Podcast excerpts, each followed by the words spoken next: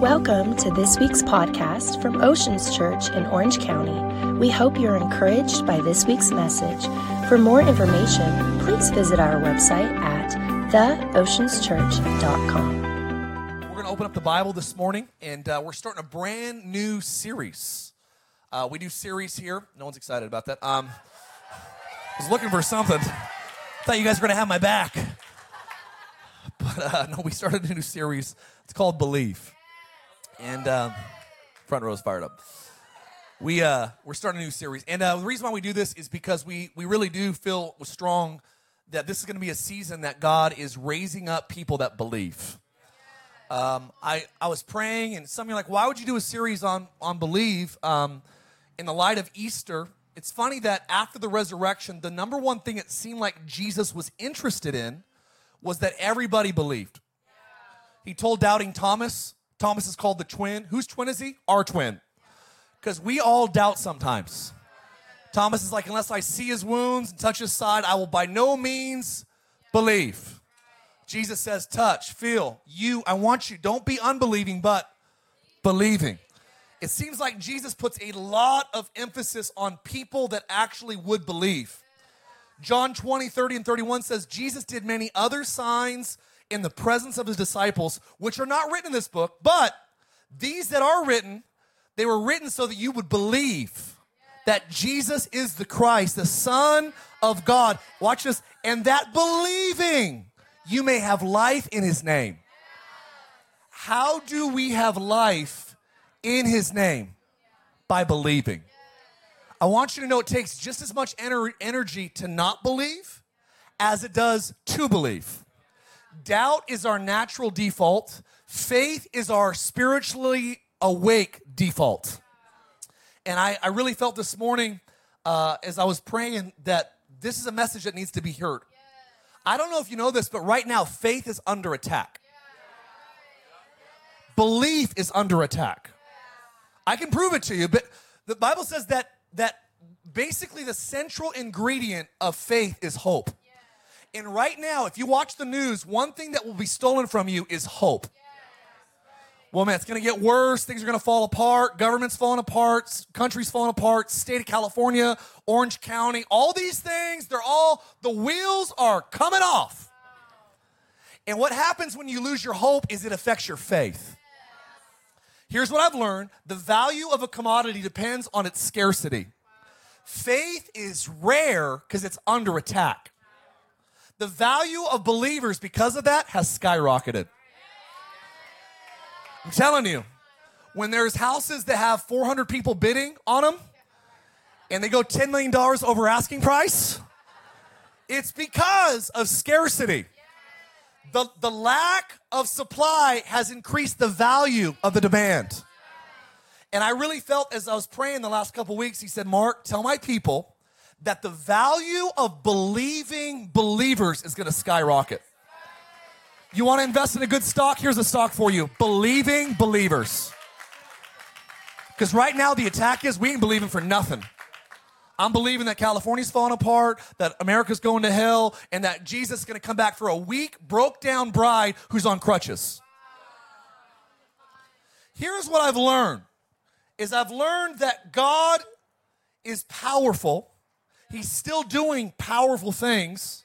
And for some reason, the churches that remove the power of the Holy Spirit, they buy into this. They're way more inclined to believe in a church that's going to get progressively weaker and weaker and weaker until the return of Jesus.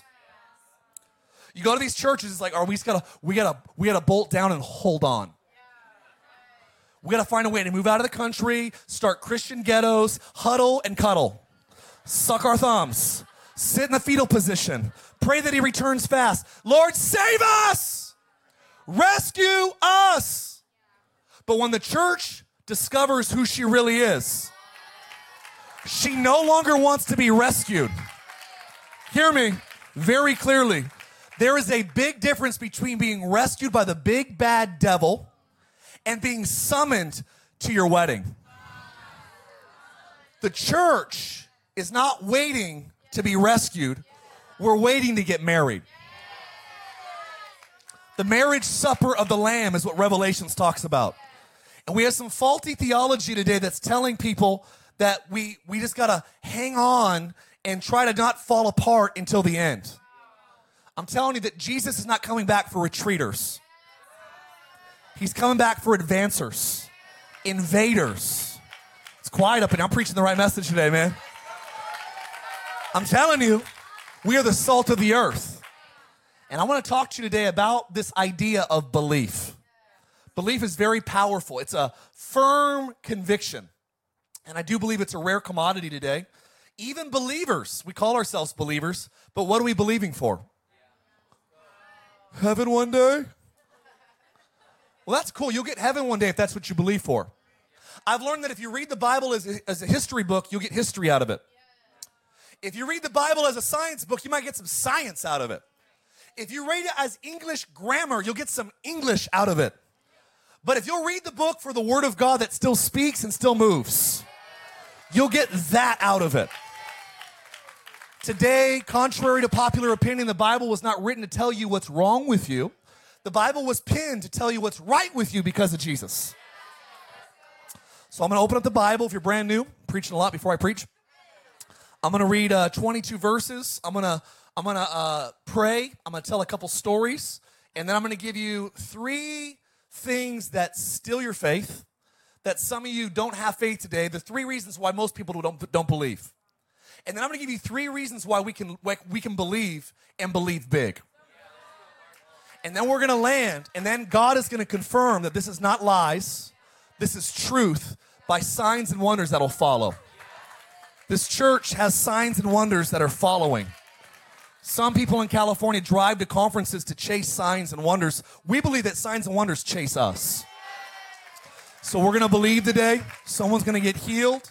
I believe it. Someone has a really serious thyroid condition. You're going to be healed today. If I could prime the pump. Someone, you've been in a season of heavy grieving, heavy mourning, heavy sadness, and God's going to heal your heart today. You're going to stop crying sad tears, and you're going to start crying the tears of, of celebrating that God's healed your heart. You feel it today. So we're going to jump in this morning, and we're going to have a good time. If you believe it, say amen. And uh, this is the first message in our series uh, on belief. And I want to talk to you today about returning to belief. Believing believers. Returning. Just write this title down. Let's keep it short. Return. Say it with me. Return. I believe God wants us to return today. It says this. Uh, this is a story that took place literally the day that Jesus came out of the grave. Easter, right, was that day. Uh, Jesus shows himself first to a lady that formerly had seven demons living inside of her by the name of Mary. He revealed himself to her. She, she saw angels. She shared with the disciples. No one believed. Jesus also had to rebuke the disciples for not believing her. And uh, again, over and over again, Jesus is trying to get belief into the fabric of his disciples. So he shows up to Mary first, and then the second audience that has a has a moment with Jesus, the risen Savior, is found in Luke chapter twenty-four, verse thirteen. We're going to read twenty-two verses quickly. Let's read this together. Everything I teach on is connected to these twenty-two verses, so let's let's lean in. It says, "Now behold, two of them were traveling that same day." What day? The third day. Yeah. Say it with me, the third day. Uh, they traveled the third day, uh, the same, same village called uh, Emmaus, which was seven miles from Jerusalem. They talked about all the things that had happened. How Jesus was arrested, how how Peter took off an ear like Mike Tyson, how how Jesus was how he was he was beaten, how he was crucified, how he died next to two murderers, and uh, and how even earlier that day a woman said that she saw angels. So that's what they were talking about. So it was while they were having a conversation and reasoned that Jesus himself drew near and went with them. I love verse sixteen. But their eyes were restrained, Doctor Luke says. So they did not know it was him. So Jesus, here comes sneaky Jesus. Are you ready? Watch how sneaky he is. He's like, what are you guys talking about?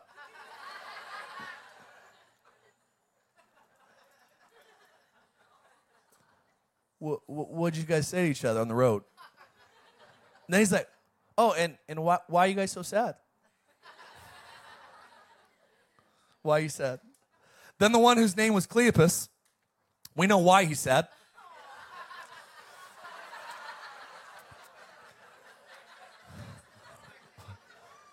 Cleopas answered and said to him, Are you uh, are you the only person not on social media? Are you not on the net? He says, Are you the only stranger in Jerusalem that's not known the things which had happened these days? Jesus is so sneaky. He's like, What things? So they said to him, the, the things concerning Jesus of Nazareth, who was a mighty prophet in deed and word. They're preaching to Jesus. Before God and the people, and how he, the, the chief priests and rulers delivered him to be crucified, but, but, but, but, but, but we were hoping. Yeah. Say with me, hoping. hoping. We were hoping that it was he who was going to redeem us, Israel. Indeed, besides all this, you know, today is actually the third day since he died, and it's actually a lady that goes to our church. Um, she she came to his tomb early in the morning and said that he wasn't there, and and um, she was astonished. She said that they didn't find her, his body, and she actually said that she had a vision of angels who said that he was alive. A couple guys from our church went and checked it out. They found it just as the ladies described, uh, but they didn't see Jesus. And finally, Jesus couldn't be any he couldn't be sneaky anymore. He's like, guys, how foolish, how slow of heart are you to what? Why are you so slow to believe? Why? why I, you can't. The prophets talked about me. He's like, ought you not to have Christ to suffer these things and enter into glory? Verse twenty-seven, the greatest theological teaching of all time that's not recorded. All it says, and beginning at Moses and all the prophets, he expounded. Jesus taught them all the scriptures concerning himself. Some people today, some of these Reformed people today, they don't like teaching out of the Old Testament. I'm like, then you wouldn't like Jesus' teachings. He taught about Moses and the prophets, pointed at himself. And uh, he then he says he drew near to the village where they were going, and he indicated that he would have gone farther. These verses are kind of all over, littered in the Bible, that Jesus was going to keep going. He's walking on the water, and he was going to keep going.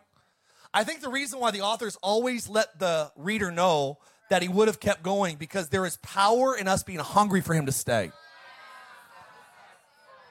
Some things happen in the life of a believer because we're hungry for more. He would have kept going. Hey, don't go. Stop. Stay. Abide with us. And and it's getting late. You should just hang out with us. Day's far spent. So he went and he stayed with these two guys. Now it came to pass as he sat at the table that he took the bread. Uh, scholars say it's probably Chick-fil-A. Broke it, gave it to them, and their eyes were opened and they knew him. And he vanished from their sight. They said to one another, did our hearts not burn within us while he talked to us on the road? And as he opened up the scriptures to us. So they rose up that very hour and they um, returned. Say when they returned. They returned to Jerusalem. They found the eleven who were with him and gathered together saying, hey, the Lord is risen. Actually, I think what happened was is they walked in and, and some of the disciples were like, uh, he is risen? Question mark.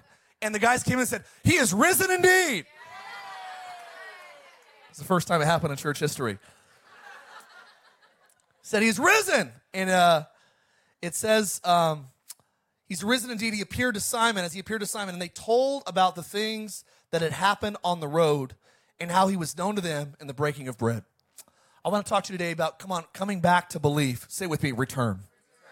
I pray today, Lord, as we gather together, we already sense your presence. Some don't know it's you, but I thank you that you are here. I thank you there's power in these tents. There's power online to connect with God, and I ask you today whether we're far from you or we're close, would you find us, would you feed us, and would you fire us up? I ask you to have your way today. We ask for more championships for the Lakers. In Jesus' name. Everybody said amen. Come on, everybody said amen. Well, I had to call an audible between services. My wife informed me that the first service, uh, introductory story was not funny enough. So I'm trying to recover, okay? So if you dodge first service, you're welcome. I don't know about you, there's things in life that I do not understand. Can we agree there's some things in creation, in the life that we live, that really have no clear answers, no clean answers? Someone explain to me why the life of an avocado is so short. There's stone and there's rotten. I don't understand why the life of, of an avocado is so short. I don't know why the post office expects us to know what the proper postage is. You need sixteen stamps. I don't even know the value of a stamp. Well, you just weigh, find out the weight of the weight of the box. Well, if I, if how do I weigh it? Well, you put it on the scale. Well, you can't see it if it's on the scale. Well, you stand on the scale, right, with your body, and you grab the box, and you take your weight and subtract it from the total weight, and that's the weight of the package that you need to buy postage for. Obviously, these people have never tried that.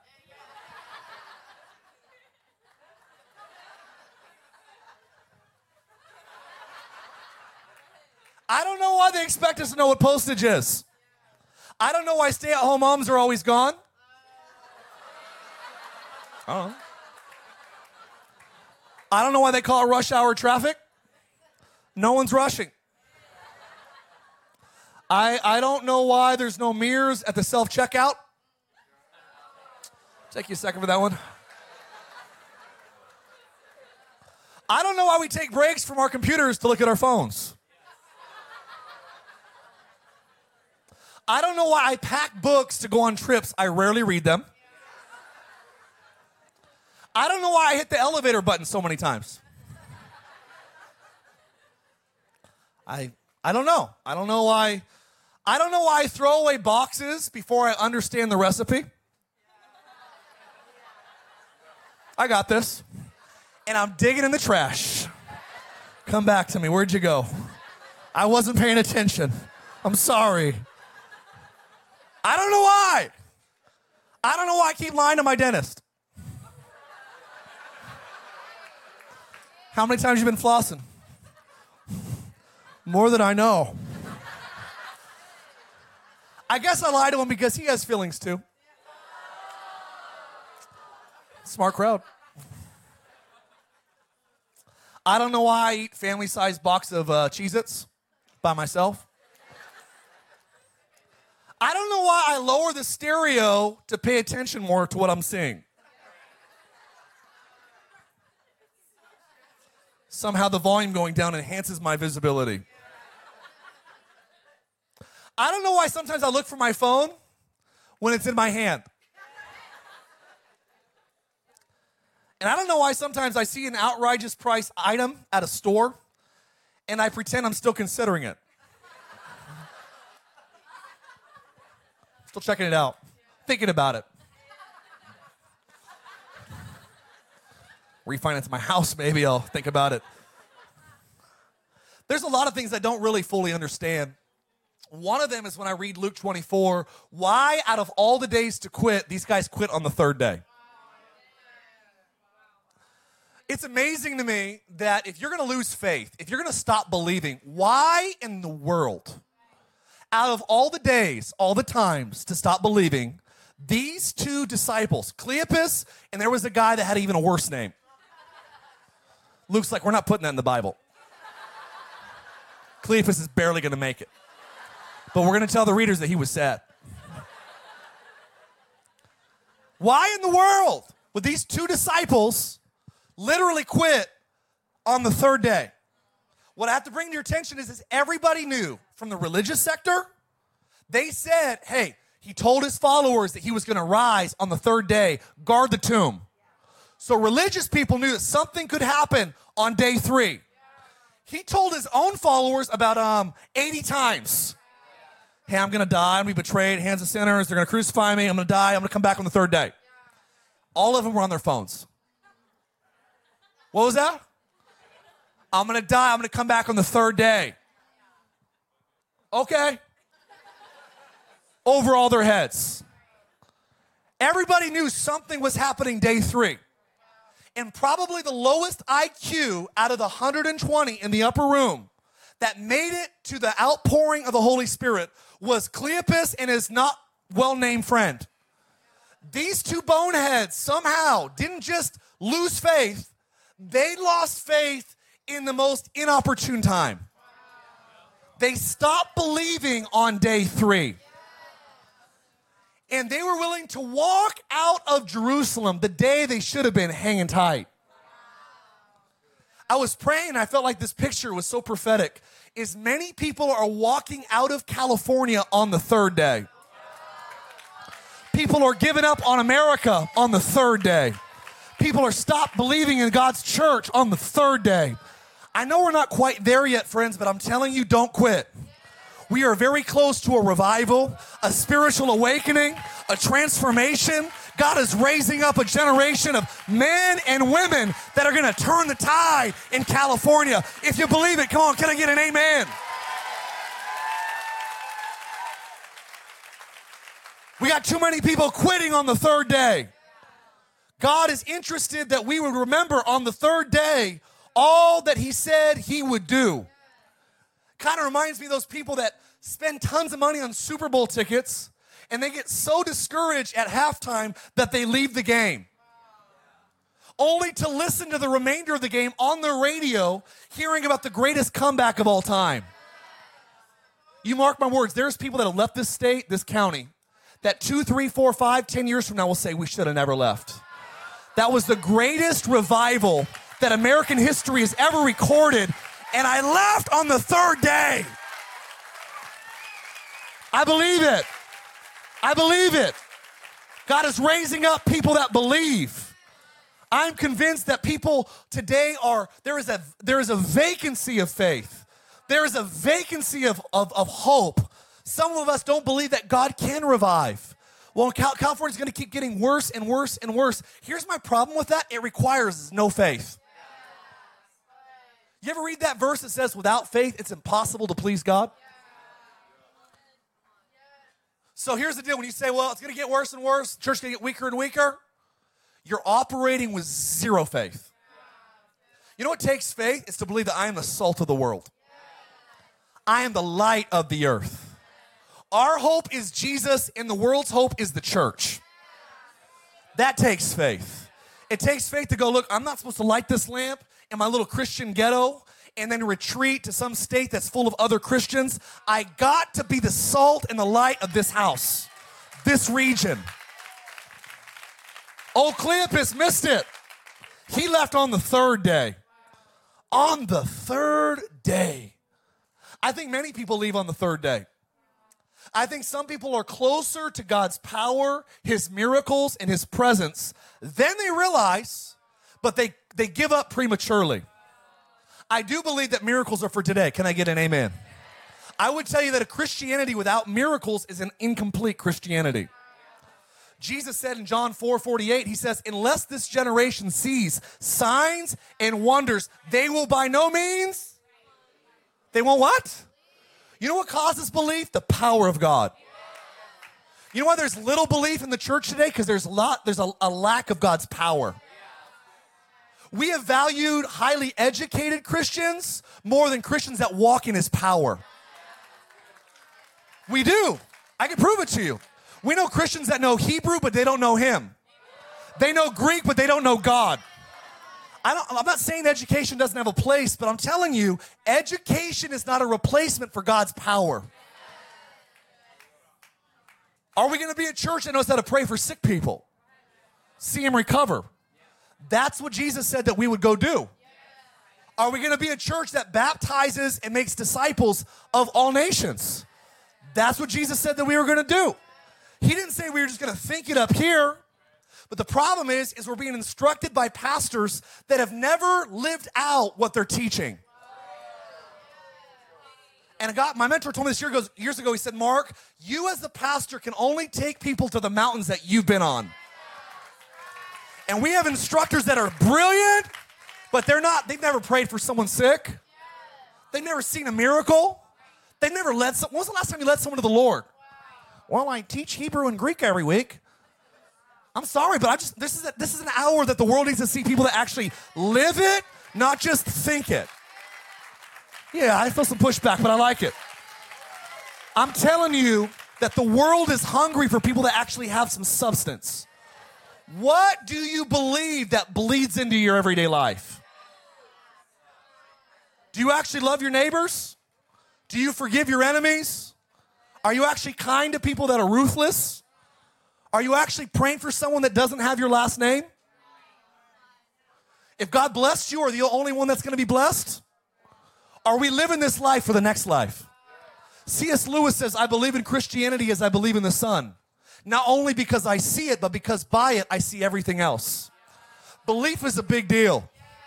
And I, I really believe this morning, some of you have zero belief, and, and it's all right. And I'm going to circle the van around so we pick everybody up. But if you have no faith today, usually people don't have faith for three reasons. Are you ready? Three major reasons why we stop believing or we don't believe. Number one reason is we are like the disciples in Luke twenty-four thirteen, that it says, um, it says that they were, they were on the road with Jesus and they didn't know. Verse sixteen, their eyes were restrained and they did not know it was him. Say this with me, unawareness. You want to know why most people don't believe in God? It's because they're unaware of his presence. I didn't have a mom and dad that taught me how to read the Bible. I didn't have grandparents that were praying for me every day. I didn't, I didn't get, I'm not a sixth generation preacher. I, I wasn't aware that the power of Jesus is still in the earth in the person of the Holy Spirit. No one told me that when you pray in his name, that you can be an ambassador of the kingdom of heaven on earth. No one told me that I'm supposed to enforce the victory of Jesus on the earth. No one told me this stuff. No one told me that I have authority to overcome. No one told me that because he lives, we can live. No one told me that there's power and calling on his name. And many of you don't know the presence of God because you're unaware of it.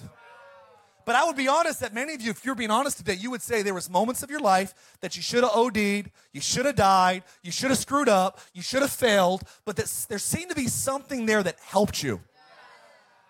If I could give him a name, his name is Jesus. I don't know why I go to church and I feel this like good sensation. I feel the kind of, it's like good vibes. It's the presence of the Holy Spirit. You might be unaware of his name. But make no mistake, he has a name.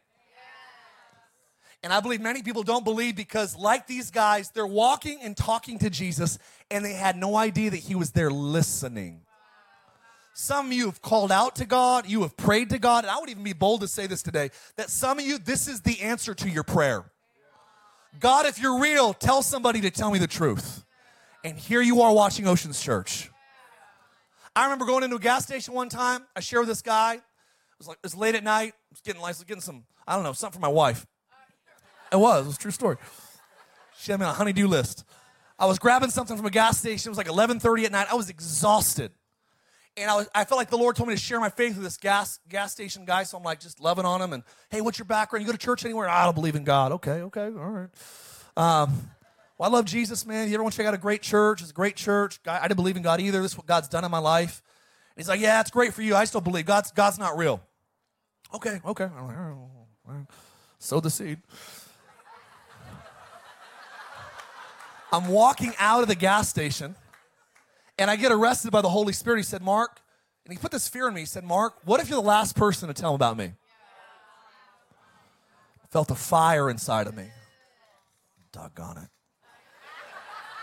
So tired. So I turned around. I walked into the automatic doors like God opened them up for me. I did. I was fired up. I was so ticked off, but I was so fired up. I pointed at the guy. I said, I said, sir. Hey. Hey. Talking to you. He was surprised to see me come back so soon. I said, hey. I said, I have a problem, man. He's like, what? I was like, I'm tired. Okay? I want to go home. But here's my issue. The God that you said doesn't exist. He told me that I could be the last person you ever hear the good news from. He told me that you might be the last person that's a Christian that could tell you the God story. So listen to me, my friend. I want to go home. God told me to love on you. Here's the story of Jesus. And after about forty-five minutes, flipping thick-skinned, elephant, hard-hearted individual, end up praying the dad out of that guy. Lead him to the Lord. Come on, A M P M.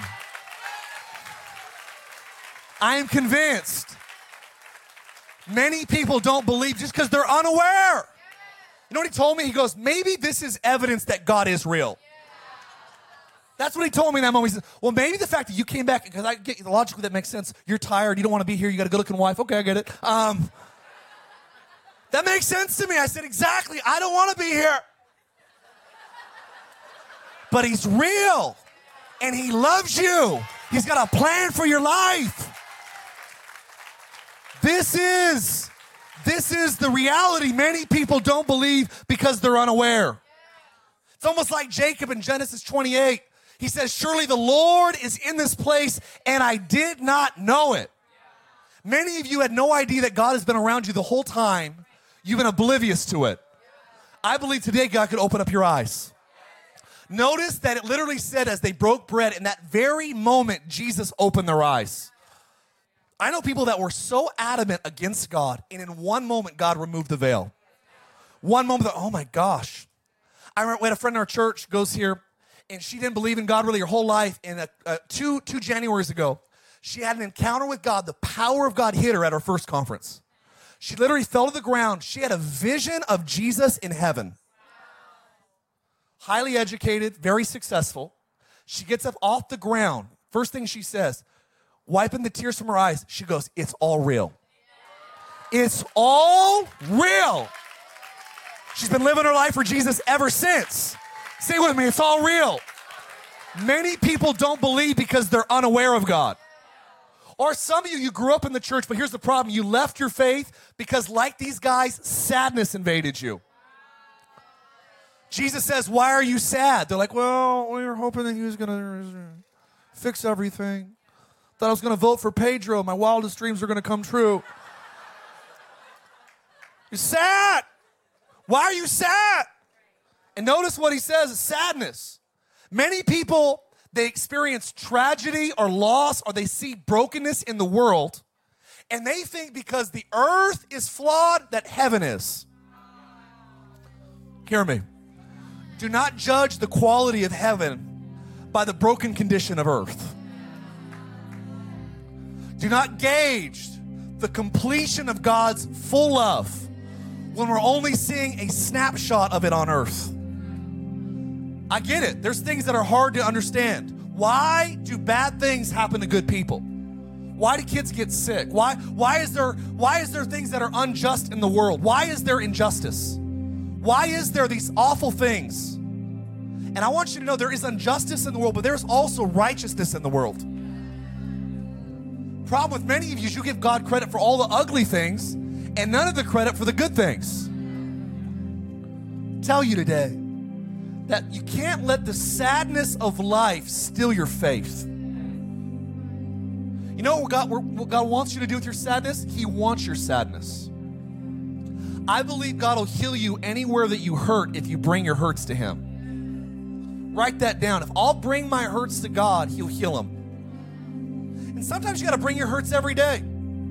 Sometimes you have to forgive people more than one time in a day. My pastor told me, he said, Mark, if you'll forgive people that hurt you, God will remove the pain that they caused you.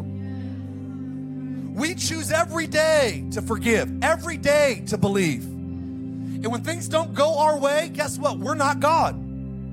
Some of you think, well, if healing was real, how come it doesn't happen every time? How come, listen, if you're one of those faith preachers that believes in miracles, how come it doesn't happen every time you pray? Well, in some ways, if God answered every one of my prayers, I'd be sitting in his seat. Part of what makes God who he is, is he decides. It says that he does as he pleases. Listen to me, friends. We're Americans, we get it screwed up sometimes. He isn't working for us.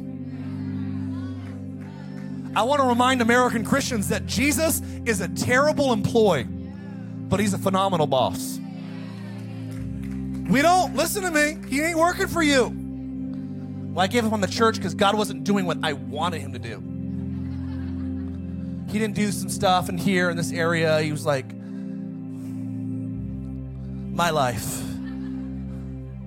Problem is, is God isn't working for you. He was God before you were on the scene.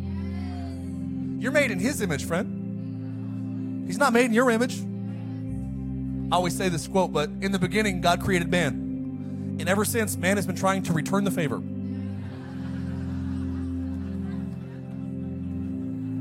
God is uh, God is the God that heals our sadness. We bring him our sadness. What do you do with stillborn situations? What do you do with what, what do you do with, with, with pain in the world? With with with drunk, with premature deaths, with with injustice, with with trafficking, with some of the the, the the most demonic entities. What do you do with with the occult and with wicked people that seem to be in power? And what do you do with that darkness? What do you do when, when life has a way of like making you sad? Is we use the sadness as a prayer mechanism. We use the injustice of the world to bring us to our knees and to elevate our voice to the God that can change things.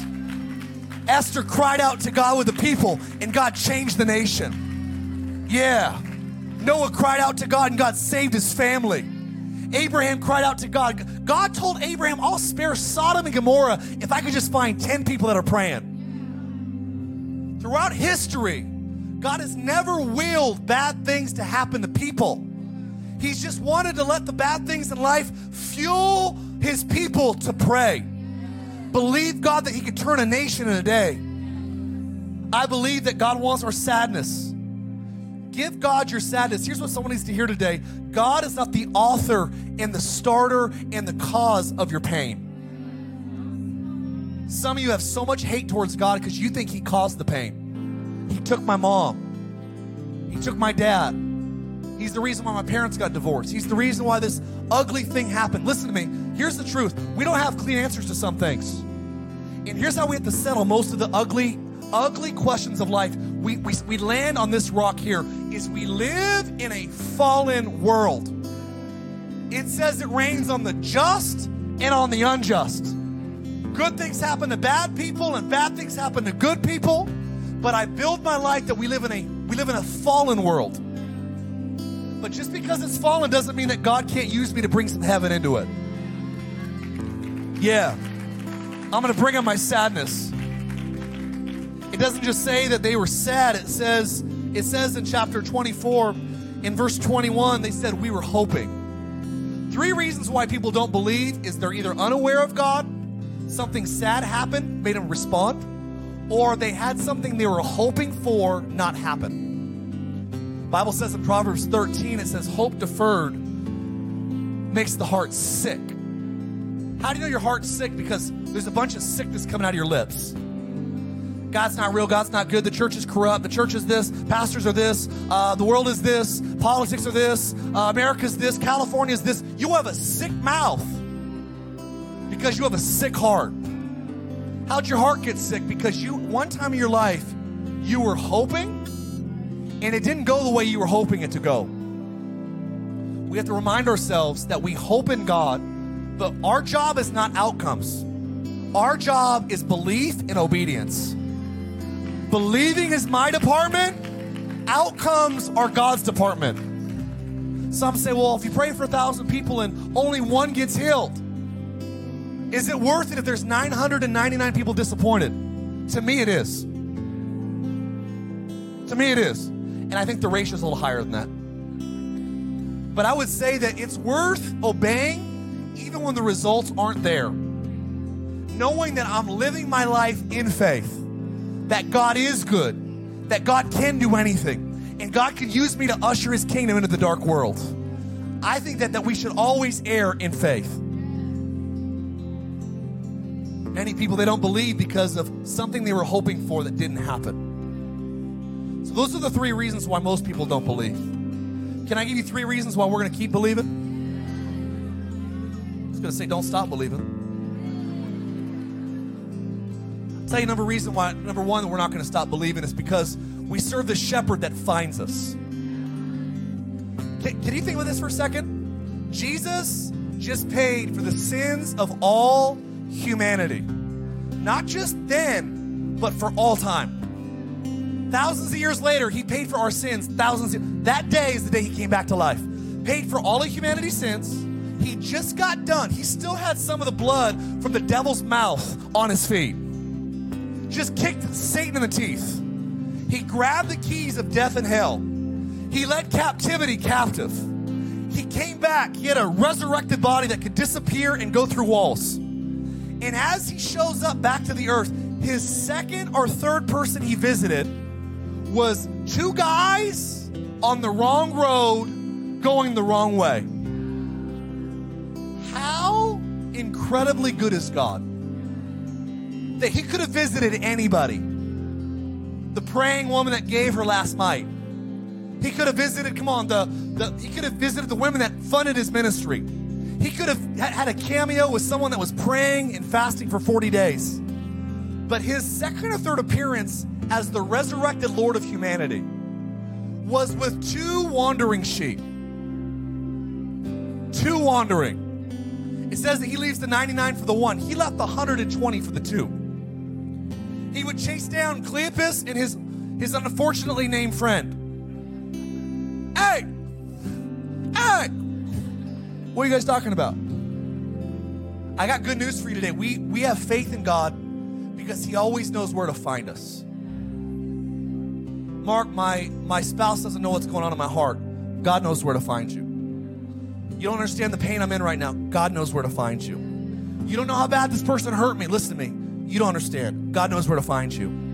We just lost everything. We're going through a difficult season. Listen to me. We have faith in our God because even when we're wandering, walking the wrong way, he can find us. Can I get a good amen? That instills faith in me. Say this with me. God knows where I am. Jesus said, God knows how many hairs you do or don't have on your head. He knows. The very numbers of hair on your head, certainly you know about my depression. You know about my anxiety. You know about this disorder, this sickness, this diagnosis. You, you know about this difficulty. I'm telling you that he knows where to find you. That creates faith, belief. Secondly, I have faith rise up inside of my heart when I know that he doesn't just find me, he feeds me. Some churches will settle with the message of God finding you. You're found, you prayed a prayer, you're going to heaven. That's it. See you on the other side. I believe in a message that goes beyond finding us. I believe in the Spirit of God living inside of us, feeding us. It says he walked on the road. You know when their eyes were opened? Their eyes were opened as they heard the words of God. You know why some of you have no faith? Because you have no words of God in your life. Some of you are living off of secondhand food. You're letting preachers and pastors feed on God's word for you. God wants you to dig your own well.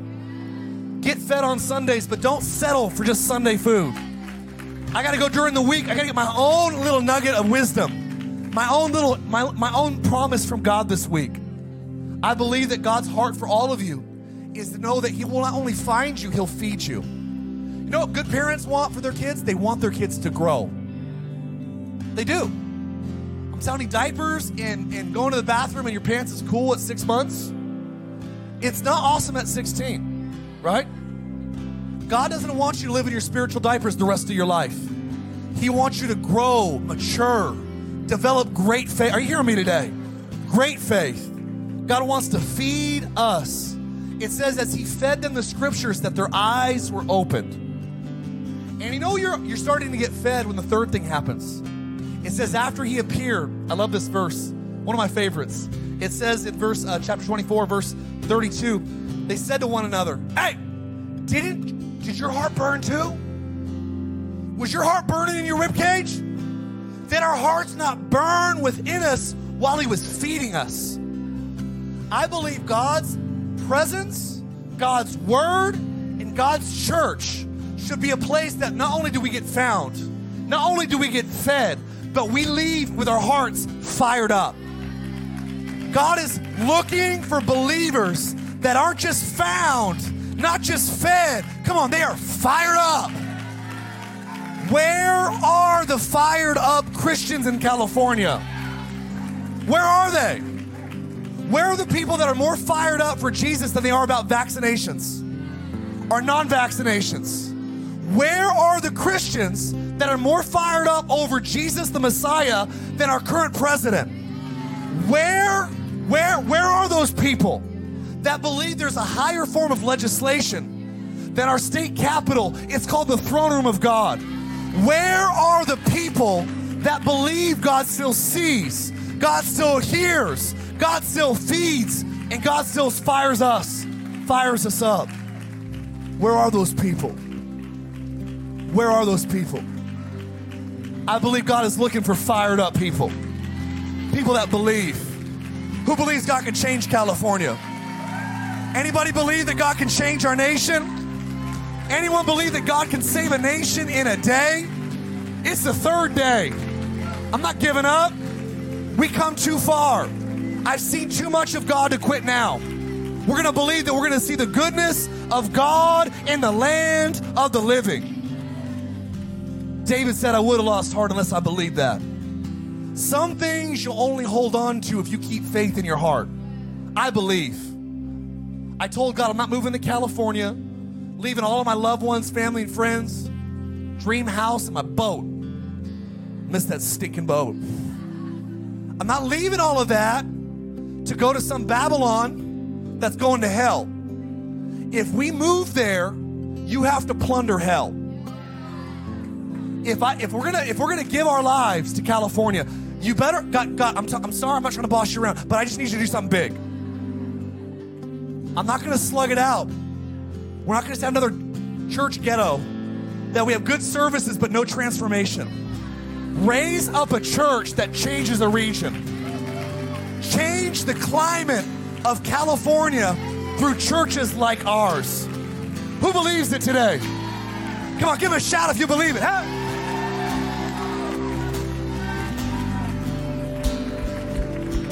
Come on, declare this song. Anybody believe? He's still a wonder-working God. We're gonna sing this song once. I'm gonna pray. We'll get you out of here in five minutes. Come on, he's here. Heal somebody as we believe. Call somebody as we believe. Working God, the wonder-working God, all the miracles I've seen. Yeah. It's too good to not believe. The wonder-working God, you heal because you love. All the miracles I've seen. It's too good to not believe. The wonder-working God, the wonder-working God, all the miracles I see, it's too good to not believe. The wonder-working God, you heal because you love. To everything I see, it's too good to not believe. Too good to not believe. Too good to not believe. To everything I see. Too good to not believe. Too good to not believe. Too good to not believe. To everything I see. Too good to not believe. To disappear. I see metal plates all. Don't you tell me he can't do it. Don't you tell me he can't do it. I've seen a real life resurrection. I've seen mental health restored. Don't you tell me he can't do it. Don't you tell me he can't do it. I've seen families reunited. I've seen prodigals return. Don't you tell me he can't do it. Don't you tell me he do it. I see troubled souls delivered. I see addicts finally free. Don't you tell me he can't do it. Don't you tell me he can't do it. We'll see cities in a revival. Salvation through the street. Don't you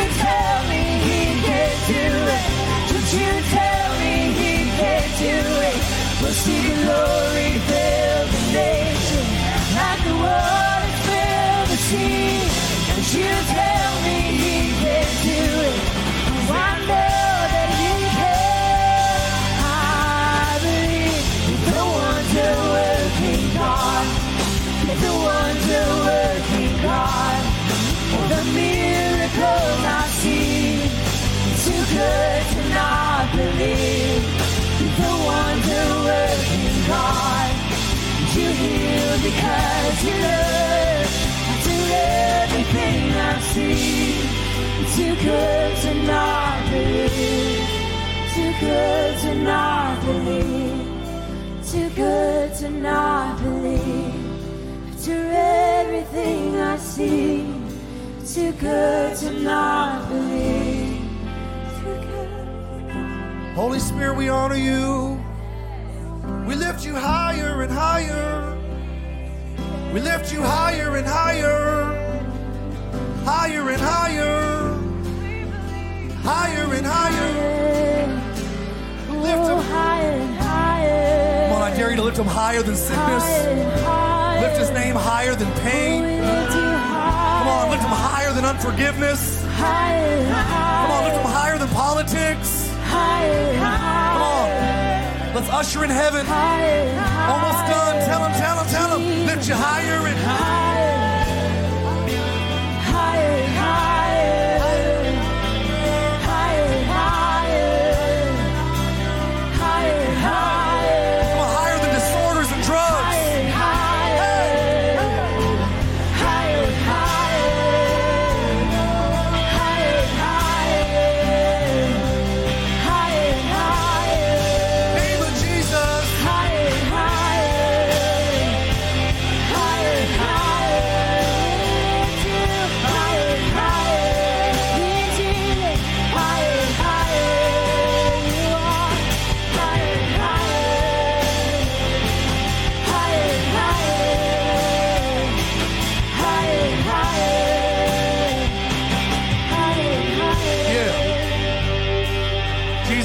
You are higher than cancer, stronger than sickness, stronger than hell. God, we declare today that the Holy Spirit evicts every demonic spirit. I pray everyone under the sound of my voice is in bondage. I pray that even today, by the power of the Holy Spirit, in the name of the Lord Jesus Christ, would you grab people out of the depths of despair? I call the suicidal home today. I call the anxious, the fearful, the worried, the oppressed. I command you to be free in Jesus' name. Say it with me, whom the Son sets free. Come on, say it, whom the Son sets free is free indeed. We declare freedom in this church. I pray open heavens right now. I command sickness in bodies to be healed. I do pray metal plates be dissolved. I pray for creative miracles. I pray, Lord, if a pupil needs to grow back, grow back a pupil. I pray if a liver is failing, God, restore it. I pray for cardiac failure that you would heal a broken heart. We declare that our God can do anything. You're higher. You're higher. We don't just see you as the carpenter that can fix our table. We see you as the divine cardiologist that can heal our hearts. We see you as the lover of our souls, the liberator of our minds, the evictor of darkness and demonic things. We see you as the God that's higher, higher, higher. Yeah, yeah. Someone being healed right now. Someone even has like metal in their spine. God's healing your spine. You're gonna feel vertebrae even popping back into place right now. Nerve damage being healed. Decades of numbness in your extremities, feeling coming back in a moment. Someone that you haven't had feeling in your in your uh, fingers have been going numb, toes have been going numb. God is healing your, your fingers and your toes right now. Someone's name is Chase, and God is healing you right now. I feel like it's prophetic because God's actually chasing you down. There's a Chase in here. I don't think it's the one that works at our church. It's a Chase that's actually being healed right now. God's actually chasing you down. You're gonna feel like this, this warmth in your abdomen. God's healing whatever's wrong with your stomach. You have like a digestive issue. God is healing you today, Chase. He's chasing you down with his love. Yeah, yeah, there's a Larry in here. God's, God's healing you right now. You have some sort of problem with your digestive tract. God's healing a Larry that has a digestive issue. Small intestines or something. It's, God's healing your intestines right now. God, we ask you to heal. We ask you to heal. There's a, a Samantha, I think, or no, no, uh, a Sam. Sam, you have like uh, arthritis in your hands. And God's healing your hands right now. He's healing everywhere there's arthritis in your body. Yeah, right now, right now, right now, in Jesus' name. Holy Spirit, we invite you. You're like, I'm just, listen, I'm just, all I'm doing is ask the Holy Spirit just to speak to me. I'm not a psychic, but I am the one that hears God's voice. And by the way, that's the birthright of every one of God's kids. My sheep will know my voice. Don't ever get freaked out when Christians hear God's voice. Get freaked out when they don't. God, we put our hands on our heart right now.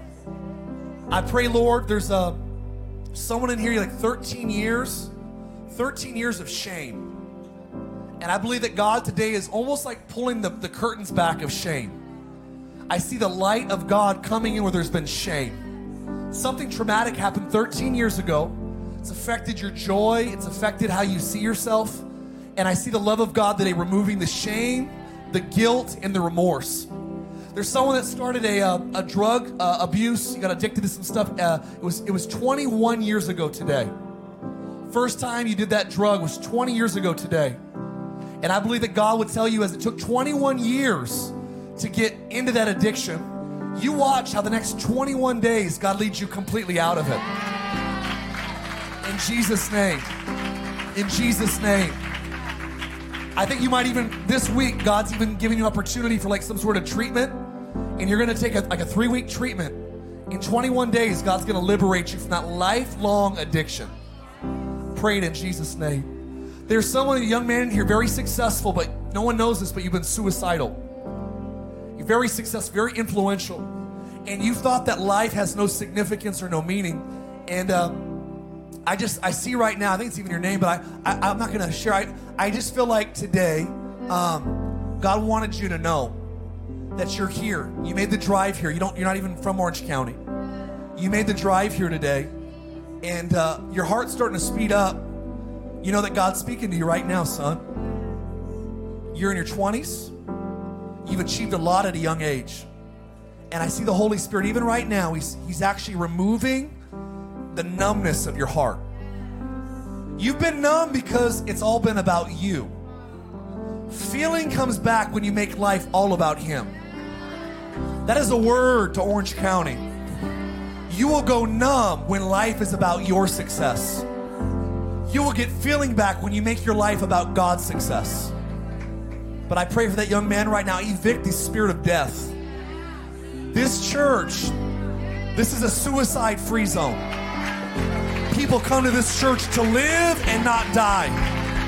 So we command every spirit that's not the Holy Spirit to leave.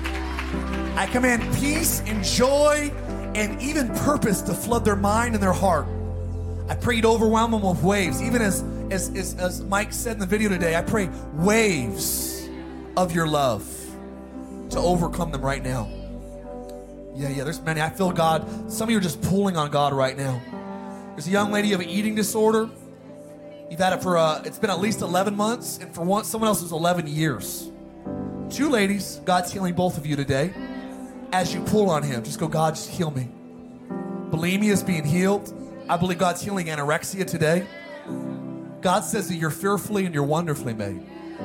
God's even going to heal the damage that you've done inside of your esophagus. I see God restoring your body even now. And what he does spiritually, it naturally is going to be a, it's going to be a byproduct of what he's going to do with your future. You got a beautiful future ahead of you. Can we do this? I'm sorry, I'm I'm, I'm about out of time. I'm just, some of you are like, well, this, this sounds nice to rattle stuff off. If, I dare you to go on our Slack channel. If you're not on Slack, you got to go through our growth tracks. But there's about five hundred of us that are on Slack. Every Sunday, people share how that was my stomach. That was me, that was suicidal, that was me, that was... Every week we have stories come in from these moments. And I just pray right now as we close. If you need healing in your bodies, I'm out of time. We just lift your hands one last time. I'm going to pray for this. Pray for people to get right with God, and I'm done. I pray for everyone that needs healing. Sometimes I think God has me single things out to build faith. I pray for stage four cancer to be healed. Tumors healed. Infections in the body healed. Someone keeps getting re- re- reoccurring um, uh, urine infections. And I believe God's healing you today. He's healing you today.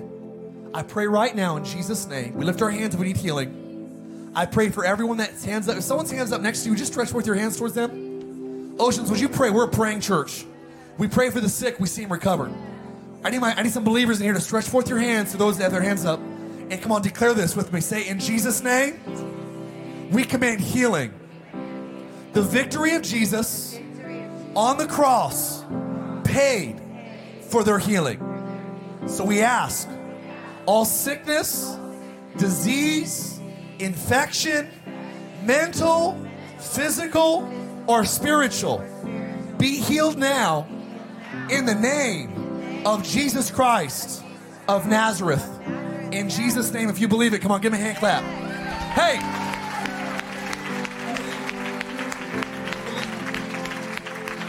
You believe. Secondly, you're here and you go, Mark, I'm not living with God or for Him. There were seventeen people last service that said, I want God in my life. I want to return. These two guys walked out of God's will, but they ran back to it in faith. And I believe today is the day that we return to faith. Our, our, I don't know who you are. You've never believed in God, but your heart's speeding out of your chest right now. In the tent, some of you are even watching online. And today's the day that you go, God, if you are real, I'm inviting you all the way in.